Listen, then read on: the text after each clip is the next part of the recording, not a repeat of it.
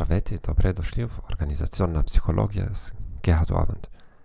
Единственият психологически подкаст в света на български с немски акцент.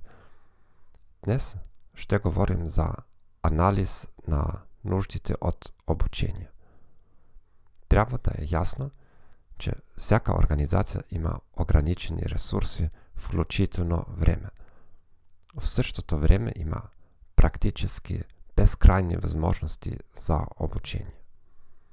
Ето защо преди да планирате и проектирате каквото и да е обучение за вашата компания, трябва да направите оценка на нуждите от обучение.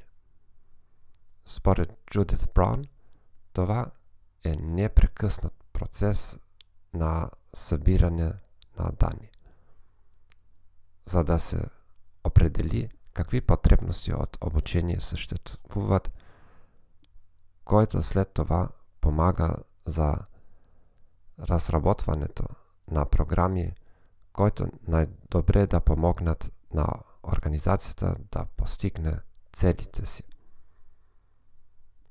Можете да анализирате нуждите на три нива. На организационно ниво, на ниво на задачите и на нивото на отделния служител. В организационен анализ можете да разгледате тенденции в бранша, как ще се променят пасарите в близко бъдеще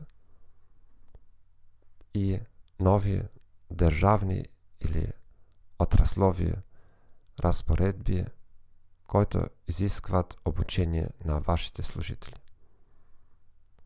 На ниво на задачите можете да направите анализ на работата, за да разберете по-добре нуждите на конкретни позиции.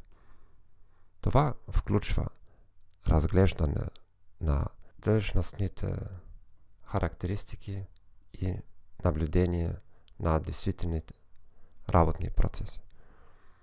На индивидуално ниво можете да разгледате прегледите на ефективността или мерките за самоотчитане. Например, въпросници. Можете да разгледате отзивите на клиентите и честите оплаквания можете да анализирате чести грешки, както и инциденти. Можете да разследвате случаи на пропиляване на ресурси и необичайни закъснения. Всичко това ще ви помогне да дефинирате изискванията за ефективност и ясни учебни цели. Ако вашата организация има система за управление на качеството, ще трябва да документирате целият процес на определяне на нуждите от обучение. Благодаря ви, че слушахте този подкаст. Ако искате да направя безплатен вебинар за психологията на межкултурната комуникация за вашата компания, моля кликнете върху връзката в бележките за този епизод на подкаст. Желая ви приятен ден и до чуване!